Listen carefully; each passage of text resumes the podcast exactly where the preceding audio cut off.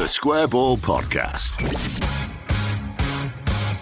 Hello and welcome to the show, brought to you with West Yorkshire Electrical, wyelectrical.co.uk uh, for details of a fully qualified electrician, specialists in all things electrical. If it has wires, they will work with it. They do specialise as well in renewables. So we're talking solar panel installation, battery storage, uh, EV chargers, all the usual stuff as well. School contracting, fire alarm systems, CCTV, LED installation, and finance available for work on your home or your business. Fully accredited, as I mentioned, wyelectrical.co.uk for details. Phil, good morning. Our Monday morning debrief, um, you and I, another win for Leeds. How many is that on the bounce now at home? Is it what, six or seven? Seven home wins? Seven on the spin. It's been fun this season, isn't it? The Monday debriefs are a total contrast to how they were last season when um, we were dragging ourselves in because we, we kind of kind of had to. This is good form, like seriously good form. I think it was um, Andrew Dalton went back through the stats before Saturday's game and was pointing out that um, seven games, seven wins on the spin at Elland Road. You look into 2009, the last time that happened when Leeds were kind of in the wilderness of, of League One. And, and prior to that, the David O'Leary era, which tells you how infrequently it happens, I think more than anything, underlines the fact that this season Leeds wanted, uh, in the form of a head coach, but also in the form of a squad, people who understood the division, knew what the division was like, knew the sort of football that worked in the league, um, knew the, the sort of football that they would come up against in the league. And I think they've they've ticked the boxes on on almost every front. Um, they're looking extremely strong. They seem to have the measure of, of most of the sides they're playing against, certainly at, at Elland Road. I think if you're being totally fair about it and totally objective, you have to say that they haven't played a huge number of the, the teams that are at the top end of the division um, on their own patch at the moment. But Middlesbrough probably as good as anybody um, we've seen at home so far. Difficult game on Saturday, more difficult than I thought it was going to be after Middlesbrough lost um, lost a player to red card in the second half. But a deserved to win, just again that little bit of class, that little bit of strength um, that Middlesbrough couldn't quite cope with. Well, let's rewind to when we previewed this one at the back end of last week, and you identified your one to watch, the player thing issue, whatever it might be, to keep an eye on. Jed Spence was the one we picked out. Wondered mm. if this was the game where he might come in or at least come off the bench. No sign of him yet, but it's probably a testament to the performance that Leeds put in and the form, the run of form that they're on, I suppose, to say that the fact that he didn't really feature isn't really a talking point at all because um, Archie Gray had another fantastic game. Well, it's becoming quite interesting, isn't it? Because every time we speak about Spence, we reference the fact that at, at Forest he was exceptional and the best right back in the division. A right back who, after he went to Spurs, anybody would have taken in the Championship if they could have got him on loan, and made total sense when Leeds did sign him in the summer. Partly because you could feel that that Luke Ayling was probably getting closer to the, the end of the line. And, and behind him, there wasn't necessarily anybody obvious to fill that slot, particularly if, if Sam Byram was going to play on the left. And I think the assumption has always been that once Spence was fit and if Spence could get, you know, even a short run of games, he would look good enough to, to keep his place. But you do start to wonder how it is that he's going to get into the team because although Archie Gray hasn't been perfect at right back, I think he's been good enough and, and very decent more often than not. And it was a kind of difficult start for him on Saturday. There was an awful lot of open space on his side of the field, which Middlesbrough exploited really early on, virtually with the, the first attack. But he got his, his head together after that. And I think it's one of the things that's really impressive about Gray is that he, he has already that level of maturity that in which he, he seems to be able to get over difficult moments of, of which that was one. You know, it wasn't particularly flattering defending. It didn't look great for him. It wasn't particularly great goalkeeping from, from Meslier either in those circumstances. But Gray got better and better. And in the press conference afterwards, somebody said to me, who, who was your kind of man of the match today? And on reflection, it, it, probably was Gray, actually. I thought in the end he had a really good and strong game that, that made a difference on that side. And I just think in the circumstances, why would Farke be making changes to this lineup? We, we spoke in the last podcast about the feeling more and more that you're starting to see now Leeds' strongest 11 on the pitch. And I think in Farke's head, he would talk, managers always talk about squads rather than 11s. But I think he would see this as his strongest lineup at the, at the moment, his most dependable lineup, the one that he can have most faith and, and most trust in. And as the weeks go on and the results keep ticking over, it gets harder and harder to get into this lineup. And I think that will have implications for the January window as well. You know, the idea that players who are coming here will probably want to be told, look, you, you will get minutes and you will get game time. And as it stands, I'm not really sure how you make them that promise it's become a bit of a standing joke on the show about the, the 20 minute text, the 20 minute WhatsApp that you uh, you never ever send me. You, you never actually signed up to this and never agreed it. We just it's just become a thing. I'm not quite sure how. I, I'm certain, I'm absolutely certain I did it once, right? Which is very much me. Yeah, did it once, never did it again. But yeah, you on the other hand are, are quite loyal and faithful with this. Yeah, well, I actually texted you ten minutes in, and I just said ten minute text. Fucking hell, um, on, on, on Saturday. And you just put your, your crying, laughing emoji. There were some swear words in there. And you predicted at that point, actually, 10 minutes in, that Leeds would win it. Um, and I responded with, could be 6 5 this, and pointing out, actually, that they're very tidy, Middlesbrough, but leaving yeah. massive gaps as we attack, which is the which was my big takeaway from that sort of first 10, 12 minutes. And you mentioned the gap down Gray's side initially. And then um, I think I left it there and then replied to you at half time, just saying, actually, it seems like we've completely plugged that gap and both sides looking a little bit porous but hopefully we should have enough going forward. And that really was the, the tale of the tape, wasn't it? In the end, um, the attacking threat that Leeds posed versus Middlesbrough, it was enough to see us over the line. But I mean, you take us back to that first ten minutes because it was it was wild again, wasn't it? I mean, like I was thinking, God, if, it's going to be like this every week, can we cope? It's just wonderfully drunken football. And it was the same against Swansea as well. The first few minutes where you sat there thinking, "What, what is this all about?" and and why is it like this? But it's incredibly engaging and it's it's great to watch. And when we spoke to Farke afterwards, he was talking about Leeds playing a little bit too much with their emotions, about it all being a bit loose, about it needing to be a bit more controlled. And you can tell that there's part of him that doesn't want it to be like it was in the first 10 minutes against Middlesbrough, but there's part of him that loves it as well. He said, you know, I, I don't want it to be football on sleeping pills. I, I don't want it to be boring. I don't want it all to be completely regimented. You, you want to have a bit of a bit of life in the football. And let's be honest, I mean, Leeds are a club who do exist on emotion, and sometimes emotion is all that Leeds have had to exist on. So I don't think there are many people who, who would be complaining about that at all. It was fast and it was loose and it was chaotic in the first 10 minutes. But I genuinely felt as the half went on, Leeds really took a hold of it quite impressively again. With a dominant side, I think we're starting to make Middlesbrough wobble, getting them a little bit rattled in a way that they they kind of hadn't been up until the, the middle of the first half. And it, it was only that late concession at the end of the first half, I think, that that put the game on edge after half time. When I messaged you at 2 1 saying, you know, I think Leeds win this, I thought they would win it by a couple of goals. You know, I thought they would have it fairly comfortable in the end. Not because I wasn't impressed by Middlesbrough, I thought they were good. I thought Howson at 35 in their midfield, still getting a tune out of him. He was great, really, from, from their point of view, probably their best player. And I don't know whether we'll see Howson play at Elland Road again, but still plenty of love for him around about Leeds. But I think the, the second goal, the second Middlesbrough goal, obviously the corner itself, we've seen that a few times before. And again, I asked Farke about it afterwards, and he said it was something he wanted to go away and analyse because he, he made the point that it was previously Piroe at the front post in those situations. It's now Byram, and that change was made deliberately because of a previous concession. And it is a it is a slight weakness, and I think a, moment that makes you realise that it's not 100% perfect with Leeds. It's not like Farke is having it all his own way, but it is incredibly good um, as a whole. But the, I think the relevant point of that goal was what happened in the lead up to it. You know, where Leeds kind of go man for man when a team play out from the back, Struijk getting pulled miles upfield, and suddenly Middlesbrough being able to, to get in behind and, and to force a corner. I think that was where Middlesbrough had most joy on Saturday was those little moments where they were able to do the press, they were able to turn Leeds into what the press out. That I think, if you're going to fight fire with fire and, and take Leeds on, that's what you have to do, and that's what you have to do well. But again, just that element of quality in Leeds' team that, that meant that they had too much. Yeah, I thought they were good at getting it both into and through midfield quickly, and that yeah unsettled us. One of the big things I, I noticed from that. Hey, football analysis. Every fan knows the right player in the right position can be a game changer. Put LifeLock between your identity and identity thieves to monitor and alert you to threats you could miss. Plus, with a U.S.-based restoration specialist on your team, you won't have to face drained accounts, fraudulent loans, or other losses from identity theft alone. All backed by the LifeLock Million Dollar Protection Package.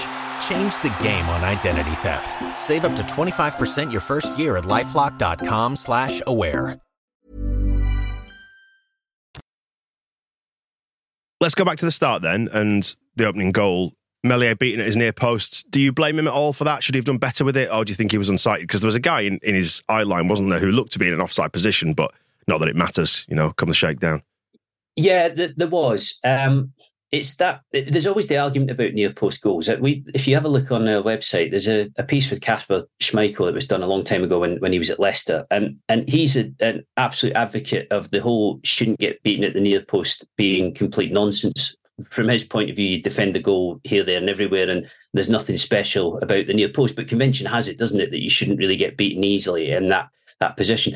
It wasn't by any stretch a, a bad finish. I think when I looked at the replays and, and, looked at Meslier's position, you thought he might have been able to to get closer to that.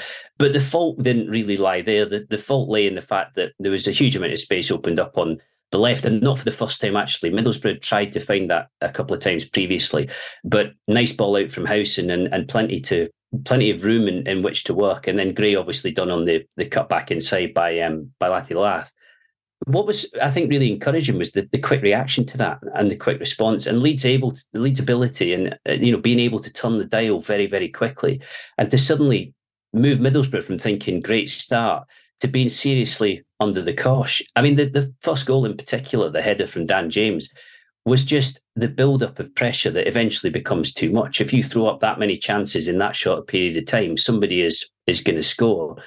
And I think, you know, I think that goes down as a really valuable win. I think it's probably as valuable as most because Middlesbrough have been better than most sides who've come um, to Elland Road. But seven wins in a row at home is, you know, very, very significant, I think. I, I, I do feel more and more that Leeds are quite unlucky to be as far adrift from the top two as they are at the moment. Because in a typical season, this would either either have you right on the fringes of it or, or in the thick of it, if not top. Two points per game. Like you say, you just got to run your own race in this league, haven't you, and see where it takes you when it gets to the end of the uh, end of the season, and just hope that the teams above we can keep clawing in that points total. But actually, just to, to that first goal, um, some really nice work by Sam Byram, I thought, um, on the left to recycle that bit of play because Leeds had that chance just before it, didn't it? But then to work it down into that um, into that space, some really nice footwork, nice cross, and towering header from the big man at the far post. Yeah, uh, so uh, one of the freelance journalists who was there with me in the press box turned to me after Summerville's goal, um, Summerville's header, and he said, "It's not exactly the land of the giants, there is it? But um, but it's the smallest players on the pitch are sticking them away." It was it was a good jump by James, and I think in normal circumstances, if Middlesbrough are well set or are not quite on the run in the way that they were, then you would expect their, their centre backs to absolutely dominate that situation. But it's the disarray in the end that becomes too great. I suspect it's easy to say this from a Leeds United perspective because the season's going well, but I'm not missing VAR at all in this league. I, I think to take that first goal as an example, it's hard to think how many VAR checks or how many different things would probably have had to have been looked at in that process because there were so many opportunities. So who's on, who's off, anything that's gone on, all the your challenges in the box all being looked at. I do think the spectacle is vastly improved by the fact that you just don't have any breaks in play after these goals. And I think you have to accept that that means that things like Peltier's challenge on James at Rotherham is going to be missed. I thought Leeds could have had a penalty uh, against Swansea on uh, on Wednesday night as well. I think that would have gone to VAR and, and would have been looked at. And as I say, easy to say this when things are going well generally, but I think I can cope without it. Oh, 100%. 100%. The match going experience. And that's, that is a real important thing to, to stress that it feels like VAR is a product of television and it absolutely destroys the match going experience. It's nice getting that, you know, that second cheer, but you hate the, the fact that you you do have to dial back your celebrations to a certain extent, thinking, well, they're going to go check this now and pore over everything in slow mo and um, are we going to get this given? And then you get that second wave of, of release when it comes around again. But it's a little bit like after the Lord Mayor's parade, isn't it? You want to just. Is. I'd rather have the errors and have the flow of the match as it is in this league than the stop start of VAR. I don't mind not getting some of the decisions. I don't mind some stuff being ruled out wrongly. If we can just say, yeah, human error is fine. But as I think it was, uh, you said that was it David Ornstein who wrote about it, sort of saying the the quest for perfection, this final five percent of decisions that weren't going right, the, the, quest to try and get them correct has actually just ruined the whole spectacle anyway. And it's never going to be perfect because it still involves humans.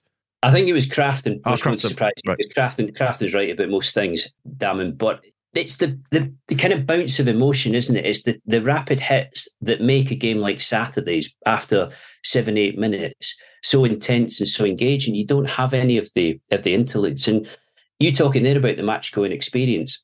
VAR was never made for match going people. And you know that on the basis that when it was first introduced, you would sit in the stands and you would have no idea what was going on. It was okay for us because we tended to have television coverage in the press box.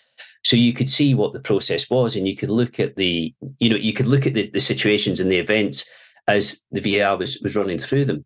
But you weren't getting any commentary and you weren't getting any audio. So you didn't actually know what they were discussing and, and how it was all shaping up. You could make your own judgments. And, and more often than not, you were right about what was to come because you could see it with your own eyes but it was never on the big screen in grounds from the outset. And that was not what it was about. So you had a kind of baffled crowd who quite often had no idea exactly what was being checked or what was what was going on.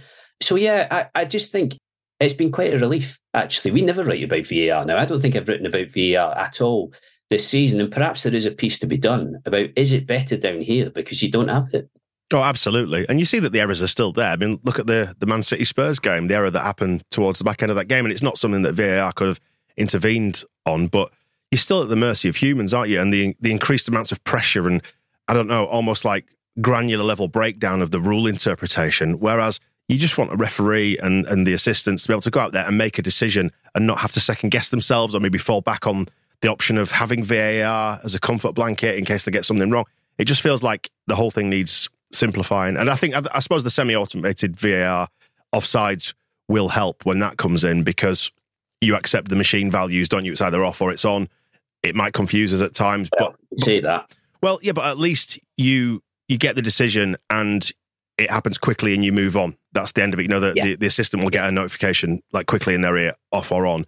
And then the game will more closely resemble the game that we're talking about, the one without this kind of stop start, waiting for five minutes, drawing the lines and all that sort of stuff. Just simplifying the whole thing. But I feel like we're getting away from the the, the brilliance. Yeah, I, I, I think to touch on the referee, I thought it was pretty good on Saturday. Actually, no, that's, that's interesting because when we when we sat and did the match ball, we all thought he was relatively poor and a little bit picky and inconsistent. I know people always think this about refs, but there were, there were elements like Rutter's yellow card, for example. He got booked for for pulling back the guy who was going down the left, whereas you'd seen Borough not penalised for exactly the same sorts of things. And I say this fully aware that he gave us a penalty, gave them what one, two, three, four, five, six yellow cards to our two, and sent a man off. So I don't know. I th- and I think I think the point is that the game merited that. There were a lot of hefty hefty challenges that should have been booked. It was definitely a red card. There's no question about that as, as a second booking. But I also thought to, to look at the penalty, got that call right, having already given Leeds the, the kind of slight benefit of advantage in the sense that Leeds were going to get shot off at that point and, and might have scored. Um, I think I, I kind of accept that in every game there are going to be errors and there are going to be mistakes. But I think overall that was quite a difficult game to keep on top of, quite a difficult game to to manage. I thought it was a, a pretty good performance, to be honest. Mm, okay. Let me have that one. So, right, just going back to the view from the press box, because this is what this show is all about. Um, seven minutes in, Summerville scores with that header. What is the view from the press box at that point? Uh, are you all sort of saying, bloody hell, here we go again? Yeah, no, absolutely. It's mostly laughter and just kind of um, amusement at, at the way in which it's building up. Um, because I think Middlesbrough at home seemed to have the potential for that. I think less so Swansea on Wednesday night. Um, I don't think we expected it, to go that way against Swansea at all so early on to be quite so so chaotic. But I did think Middlesbrough would come in and be fairly expansive, or, or at least try to have a go and give themselves a chance of winning the game, which they did. And I think Leeds definitely got away with one with that shot hit the post. And I don't just mean on the basis that it was that close to going in. You know, it did look like they were going to concede there. But it, it has to be said that with, with 10 men, they didn't really exploit that advantage particularly. And it wasn't as if they closed out the game by stifling Middlesbrough completely. Middlesbrough was still able to create those little moments where, you know, they were tempting the Leeds press to go tight and then spinning into space, finding ways around it. And that did look like, for all the world, like that was going 3 3 at that point, which in the circumstances would have been an incredibly poor result. Yeah. You know, Parker would have been extremely disappointed with that. So no question at all that, that Leeds deserved to win the game, but that was a, a little stroke of luck. Yeah, it shouldn't have gone anywhere near 3 3, should it? But that, that said, I mean, I, I mentioned on the match ball, I felt a degree of comfort in the fact that when the red card happened, I thought, yeah, we'll, we'll be capable now of hopefully mostly possessioning them to death, if you like, for want of a better phrase. And we, we did a lot of that towards the back yeah. end. But we, we did sometimes get sucked into it, particularly when we were attacking, didn't we? Like we'd lose the ball in attacking positions and they'd break on us. But that kind of took out the um, that that midfield turn and spin that you were talking about. There was a lot of kind of stuff on the half turn, wasn't there, in midfield, which we've not seen from a lot of sides in this division. But I, I think it kind of nullified that aspect of the game. they were fine nicking it back off us in attacking positions and then breaking on us, which is how that happened, Yeah. I think, wasn't it? But um, yeah, I, I I was happier when they were down to um, down to ten. Just to close out the thought on the goals, then, if we could, Piroe's goal, Leeds get a penalty, some ironic chance for Patrick Bamford from some quarters of the ground, you know, tongue in cheek and all that. But um, he, he took it really well, didn't he? And that's how you got to take your penalties, just smack them into the net. Eminem. Do you know, some two o'clock ish or half past one ish when the players arrived, I saw somebody walking into the tunnel with bleached blonde hair, and I didn't get a chance to have a clear look at who it was, but they were in Leeds training gear. Quite, it was quite clearly a player, and I was thinking to myself, "Who's that?" You know, I, I don't, I don't recognise that. I wondered if it was Mateo Joseph or, or something, just from the, the flash of flash of white hair. And when Bamford took his beanie off to come on in the second half on the touchline, you could definitely feel this ripple of kind of surprise and um, uncertainty from the crowd who were doing the same, where everybody's sitting saying, Who's this? You know, it is actually Bamford. It's got Bamford's name on, on his back, but suddenly looks like Eminem on the touchline. As far as the penalty goes, it was a great take, really, really clinical. And I think that probably, I mean, Farke did say after Stoke, you know, that Piroe is our penalty taker and that it would have been Piroe who had taken it had he been on the pitch, but obviously he'd been substituted by that point. I think looking at that on Saturday against Middlesbrough comprehensively answers the question of who should be taking them. You know, that was a that was absolute quality strikers finish that. Um, really clean, impossible for the keeper to save, even though he went the right way. I suppose what Farke needs to work out is behind him who's best for it um, and who who should be taking it. I think, as we said previously, I see virtually no way in which Bamford can be given it now. It, it just makes absolutely no sense for for an awful lot of reasons. But yeah, it was um, it was good, and and I think something we should mention too is that there was that huge chance for Rutter in the second half, which would have completely killed the game. Should have taken it. It, it was a, a very good save from from Boro's keeper, but he, he shouldn't have had the chance of stopping that. And awful refereeing, as we were establishing before, that terrible performance by uh, Darren England did not recognising that he got a touch to it. Nah, nah, never mind it. uh, but yeah, it does. It does. It just takes the um, takes all the pressure out of the situation, doesn't it? That's one of the things that you kind of you wanted to scream at Bamford when he picked up the ball for the last penalty he took. It's like just give it to someone else because it, it just removes all the heat from the situation, all that pressure that's built up. And I know strikers like to prove a point, don't they? When they've if they've missed, they want to show that they've got the the cojones to uh, step up and do it again. But in having it in someone else's hands, and I know Piroe had gone off at that point when Bamford took the penalty, but it just uh, it removes all that anxiety that whether it's his teammates, but predominantly the rest of the crowd has, and and that's an important energy to harness, isn't it? I think sometimes. comes back to that thing I think of you know square pegs and, and square holes and and yes like there are deficiencies in this Leeds team fairly minor ones I think you, you have to say but it, you know, what we've been saying about the press and the way in which you can play through it I, I think there's probably a lesson there for teams who want to be brave enough to, to do that against Leeds but as a whole they are incredibly well suited to this league and I think it it kind of justifies the sense of going for Farke in the summer when I know the process had to be pretty expedited. I know Leeds weren't able to to kind of play the field massively, and it helped that Farke was out of work because it wasn't as if they they had to go looking for somebody who was in a in another job. I was writing after the game on Saturday and about the fact that there was somebody external in the summer who was suggesting to Leeds, and this was after the point where they decided that they were going to go for Farke, but it suggested that you know Steve Cooper would be potentially a better option or someone they should look at. And although that sounds unrealistic because he's at Forest, Cooper seems like he's been on his last legs at Forest forever. You know, there just seems to be this weird thing around him of he's going to go at some point and, and the club are waiting to sack him and nobody's quite sure when it's going to happen and, and on it goes and on it goes. But Leeds were totally convinced by Farke's championships credentials, not least because of his record at Norwich, but also because of how recent it was. And if you went back over the you know the previous decade, there weren't many coaches who'd shown more of an ability to master the league than than he had. And because it was recent, you know, he he understood how football was being played in the championship at the moment. You know, currently what the trends were, what this, the teams were like that you were you were going to come up against. It wasn't as if you were talking about somebody who'd won promotion from the league 15 years ago, and, and in that time it had, it had changed. And I think he's shown, you know, from July onwards, the nous that you need to build a team who can strongly compete in this league. The signings have made sense. The signings have worked pretty much en masse. There are some that haven't really been tested um, seriously, like Gruev as an example, and Anthony isn't getting too many minutes at the moment either. And you know, Spence still to, to come into the team. But those who've played regularly and those who've been in there have made a huge difference. Piroe being one. And that penalty, again, you have yourself, okay, he's not playing as a, a centre forward, but you have yourself a, a nine stroke 10 who knows what to do in that situation and, and who you can rely on. What I will say about the tactics is they, sort of feel optimized, if that's the right word, for the players that we've got. You know, they make sense of Summerville, of James, even if Piroe. I know there are question marks about him dropping deep, but I really like what he does. I really like his link up play. And I think a lot of it sails under the radar sometimes just because it's an obvious thing of dropping back, picking up the ball, laying it off. Not glamorous, but necessary in this side. And you see the speed at which we're able to to break on teams, and they call it transitional play, don't they now? And we are the number one team in the division for that. And he's a, a vital cog in that machine, I think, and it allows Rutter the freedom to go do what Rutter does, which is just it's just great fun. I absolutely love watching him both before, during, and after the games. He just seems to be having such a nice time, and as a result, it's hard not to smile when you see how him having such a nice time. I'm going to write about the, the counter attacking aspect of Leeds this week because it, it is a it is a massive string to the bow. And, and again, you know, a little bit like the Bielsa era when they were very good at it too, in a model which is based on possession. Farke would, would like to dominate the ball as much as possible. But you're right. I think optimizing is a, is a really good word in that he, he has looked at the squad, realised how much pace is in it, and told himself we need to be making good use of that. And I don't think you can do that by just trusting that players who are quick are going to going to find space themselves. You have to create it for them.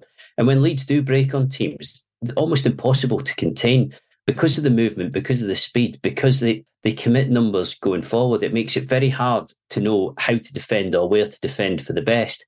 And yeah, I just think it's it's all been logical. It's all been very sensible. And going back to the start, you can see why it is that Leeds have managed to put themselves in this position. Absolutely, and it's a position of strength. That gap's starting to open up now between the top four uh, and the rest. A difficult game at Blackburn towards the weekend. Um, we will see if Leeds can break the the non-white kit hoodoo, if such a thing exists. It'll be the fruit salad kit, won't it? Um, against Blackburn, but we'll we'll preview that one towards the back end of the week, Phil. So we'll save the chat about that for then. We're just going to ask about the FA Cup third round draw, which has been oh, made. I thought you might. Yeah, I, I thought you might. Yeah, and a nice easy trip for you on the train down to Peterborough on the East Coast Main Line. What about the game itself? Well, never mind the game itself. What is that now? Thirteen away ties. It's back a rec- to back. It's a record, baby. Yes, it is. It is, and it's incredibly weird isn't it? The last game they had at home against Rotherham, January 2016, I can remember, but only vaguely. And it does seem like a million years ago. And it is very, very odd how how this keeps happening. It's a winnable game. I don't think Farke will want. I mean, he certainly didn't um, make light of the League Cup games in August, even though he was really down on players, and even though there was all the justification he needed to to rest the better of them. He, he tended to go quite strong um, in the ties that the Leeds had, and I think probably do the same in the FA Cup as well. So who knows? Get through that fourth round at Elland Road, hurrah! what in the replay? but yeah, at least there is a bit of space either side in terms of like you know Birmingham is New Year's Day, and then you've got five days between that and the FA Cup tie at least, if not you know the Sunday perhaps, and then it's another week to Cardiff. So rather than having midweek matches to to contend with, there is the opportunity to just keep that momentum going, isn't there? I suppose because it's very, very important at this level. I think it's one of those things that even even though Bielsa's football was amazing, sometimes some of those stupid cup defeats, like I'm thinking Crawley, can just have a slightly disruptive effect, can it? it can just confuse people and take the wind out of the sails just that little bit. Yeah, it, the cup competitions were never good to Bielsa. The Leeds never did, did particularly well in them. But at the time, the priority was so obvious prior to going up and afterwards. You know, it was it was Premier League survival over everything else after Leeds actually won promotion. It's not so different this time around. Yeah, you, you you're right. And and the, the thing about the third round of the FA Cup is that it does kind of afford you the, the chance to to give it some proper thought because of the way it falls in the fixture list.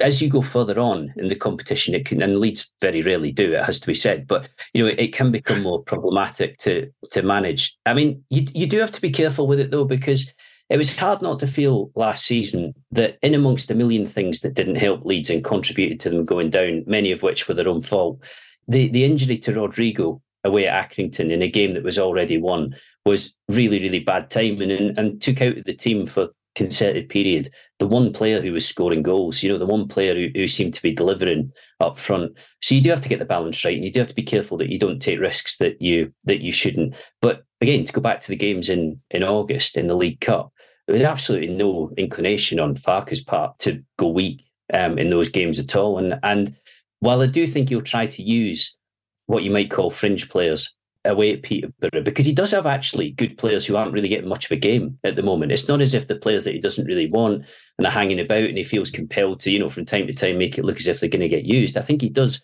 genuinely rate Gruev and Anthony and and others like that, and we'll look to get them into the team. But it certainly won't be a weak side, I don't think. I've just had flashbacks to that Rodrigo decision, which I mean, people were kind of saying, mm, "Is this a good idea at the time?" But really, with the aid of hindsight, terrible management that wasn't it? Using a player like that who was, like you say, the one bagging the goals that might have, you never know, been enough to to keep us up. But it doesn't matter because we're having a nice time this year, as we said. So um, we'll wrap up the show there, Phil, and hopefully this continues at the weekend when the, we travel over to Blackburn. Huge amount of fans are going to be travelling. Looking forward to seeing that one um, on the telly, hearing that one on, on the telly as well. They don't mind cashing in on this game, Blackburn, do they? Not, not at all. Not at all. Um, we'll have a chat about that towards the back end of the week, though. So enjoy the rest of your week, Phil. Um, we're off to the FSA Awards Monday tonight in London. So there'll be a break from uh, propaganda on Tuesday, but it will return on Wednesday when we've uh, cleared our heads a little bit. So fingers crossed we can bring home um, a victory from London, a, le- a lesser spotted ah. London, London victory. That must be in the bag, surely. No, let's not be complacent, Phil. We're Leeds fans. We Nailed should know. On. We should know Nailed better. On. Catch you at the end of the week. All right. Thank you. We'll see you soon. The Square Ball Podcast.